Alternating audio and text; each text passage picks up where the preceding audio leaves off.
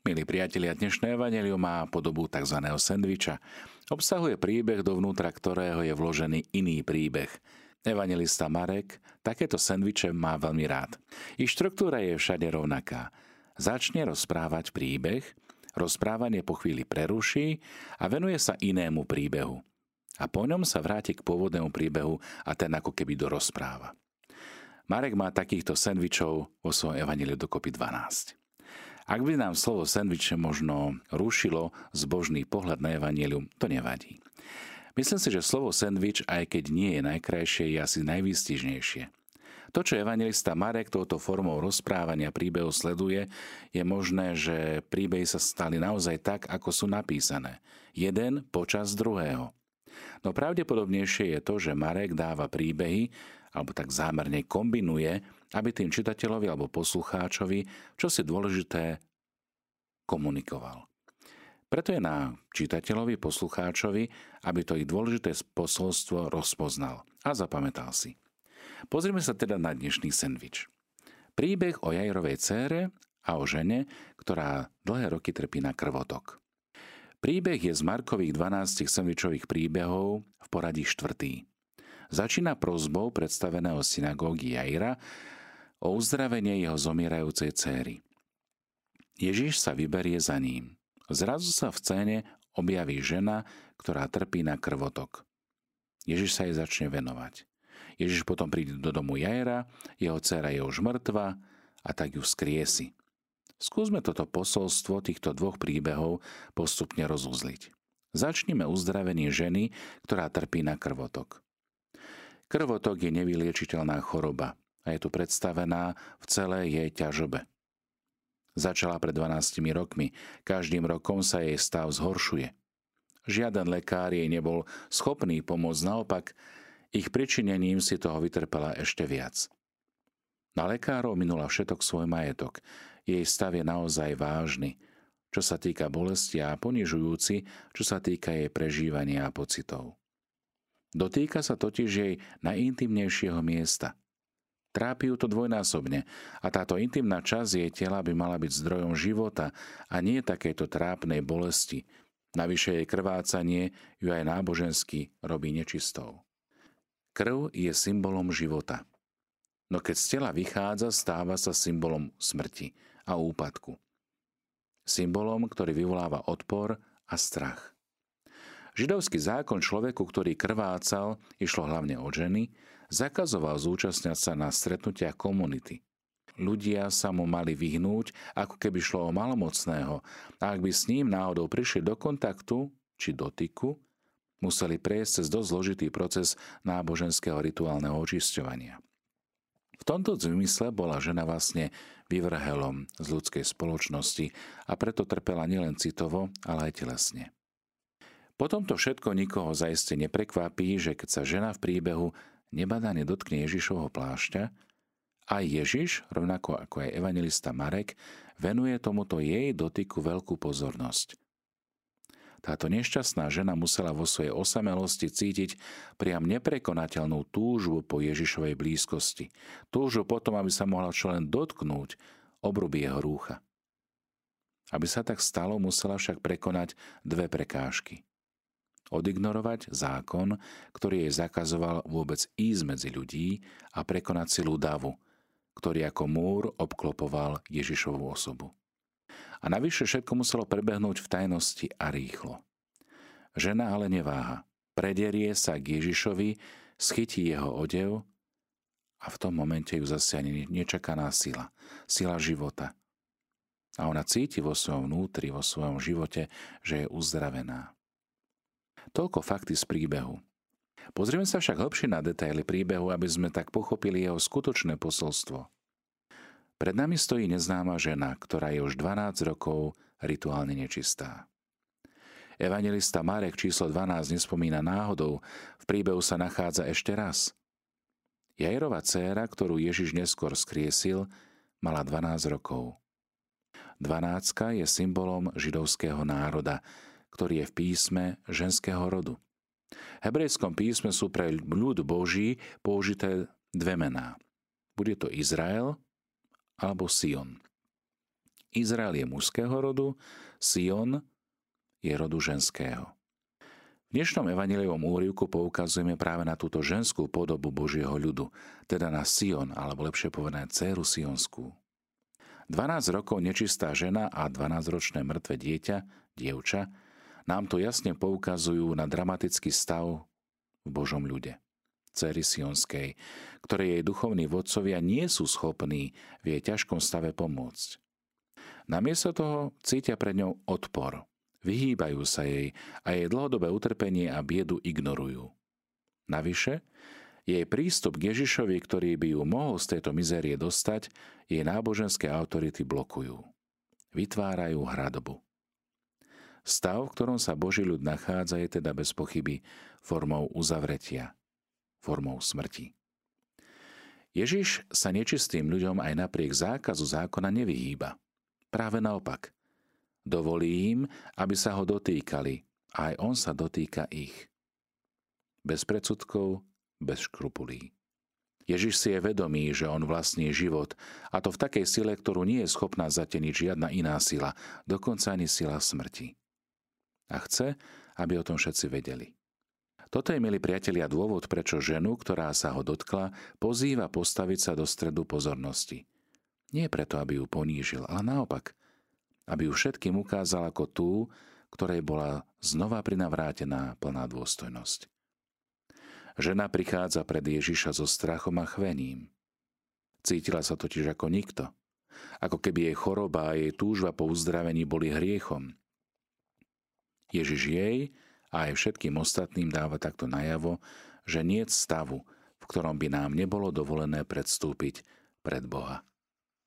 Lebo pred Bohom je každý človek nečistý. Ale každému skrze svojho vyslanca Ježiša Boh ponúka očistenie.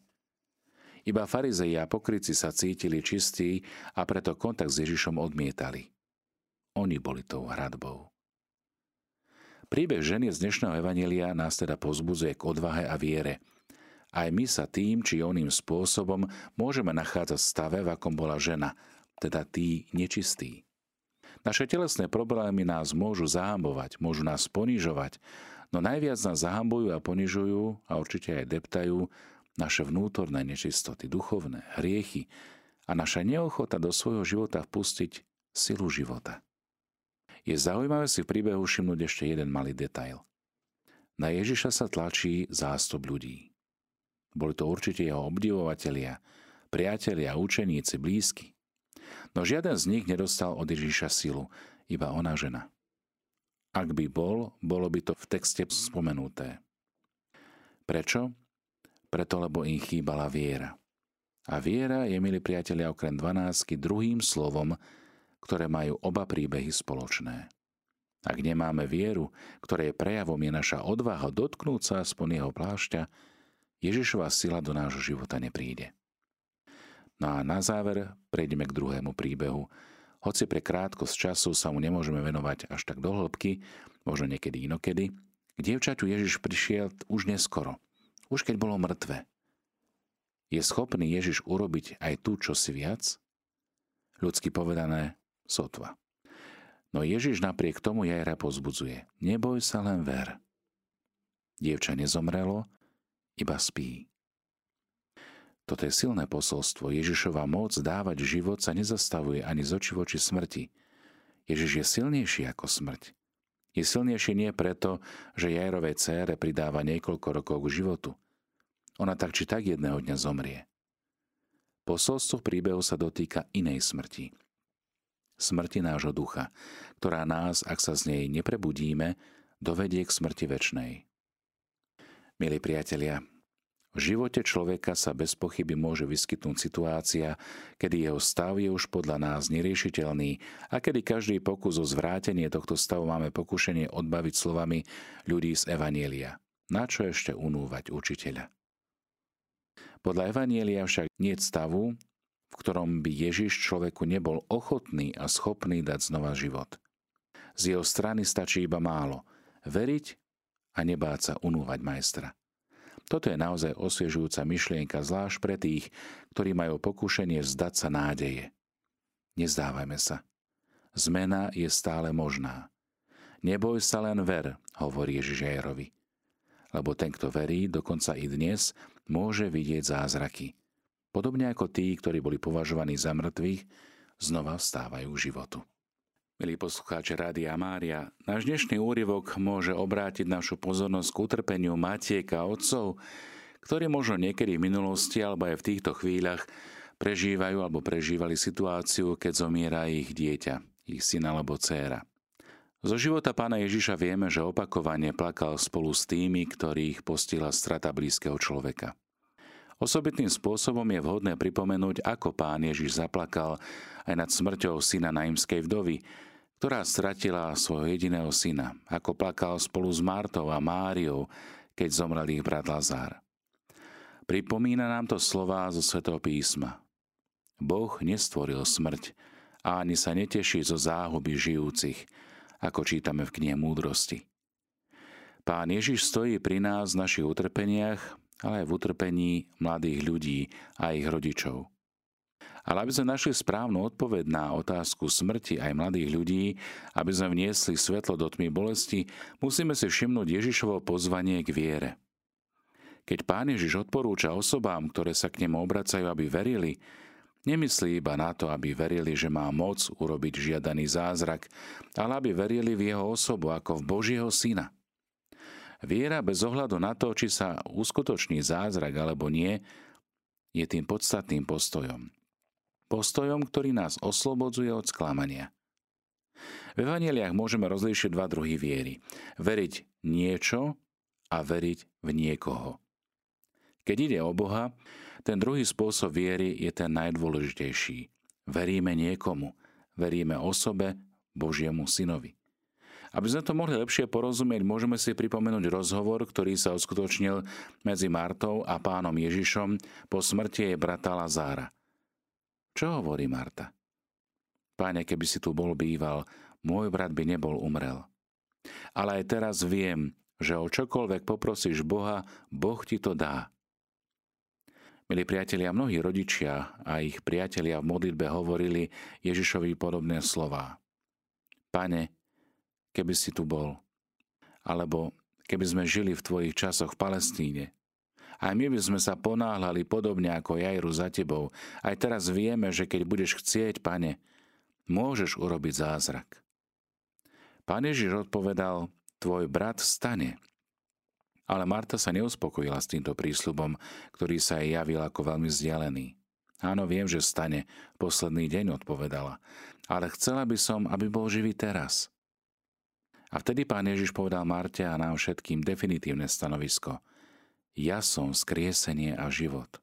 Kto verí vo mňa, bude žiť, aj keď umrie. A nikto žije a verí vo mňa, neumrie na veky. Veríš tomu? Najdôležitejšou skutočnosťou a zázrakom je teda viera v Neho. Viera v Božieho Syna.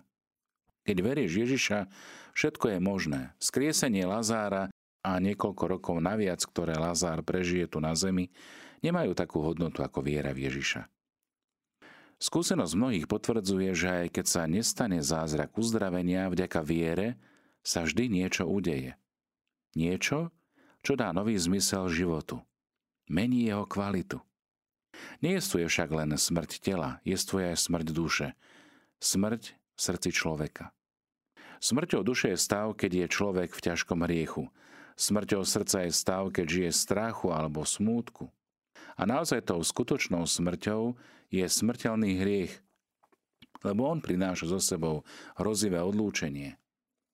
Keď človek vedome roztrhne vzťah s Bohom, a keď to porovnáme s odlúčením tela a duše, ktorým je vyjadrená naša pozemská telesná smrť, aj napriek bolestnej skutočnosti telesnej smrti, porovnaní s tým odlúčením sa od Boha, ide o skutočnosť menej významnú a prechodnú. Preto Pán Ježiš aj nám hovorí, ja som vzkriesenie a život. Kto verí vo mňa, bude žiť, aj keď umrie. A nikto žije a verí vo mňa, neumrie na veky. A tak pozemská smrť, ktorú svätý apoštol Pavol označuje za nášho posledného nepriateľa, sa stáva po skriesení Ježiša posledným krokom, ktorý robíme, aby sme mohli byť prijatí do večnej lásky nášho Otca, ktorý na nás stále čaká, ktorý nás takých stvoril a aby sme mohli byť pri ňom po celú večnosť. Milí priatelia, telesná smrť nie je teda tým najväčším zlom. Nesmieme nikdy zabudnúť, že tým najväčším zlom je hriech. Keď sa človek previnuje ťažkým hriechom, stráca seba samého, stráca svoju dôstojnosť, ktorá spočíva vo vzťahu so svojím stvoriteľom a Bohom. V tejto súvislosti si môžeme pripomenúť aj úvahu svätého pápeža Jána Pavla II., keď hovorí o dôsledku hriechu. V dôsledku ľudskej solidarity hriech každého jednotlivca sa nejakým spôsobom odráža aj na ostatných. Toto je druhá tienistá stránka tej solidarity, ktorá sa na náboženskej úrovni rozvíja v hlbokom a vznešenom tajomstve Communia Sanctorum, čiže spoločenstva svätých, vďaka ktorému možno povedať, že každá duša, ktorá sa dvíha, tak dvíha aj svet. Tomuto zákonu vzostupu zodpovedá bohužiaľ aj zákon úpadku, takže možno hovoriť o sociálnom hriechu, pre ktorý duša, ktorá hriechom klesá, strháva so sebou aj cirkev a nejakým spôsobom strháva aj celé spoločenstvo, celý svet. Inými slovami, nejaký hriech, ani ten najvnútornejší a najtajnejší, v tom najúžšom zmysle slova osobný, sa netýka výlučne toho, kto sa ho dopúšťa. Každý hriech sa odráža väčšou alebo menšou prudkosťou, s väčšou alebo menšou škodou na celom cirkevnom spoločenstve, na celej ľudskej rodine. Podľa tohto prvého významu každého hriechu sa môže nepochybne pripisovať ráz hriechu sociálneho.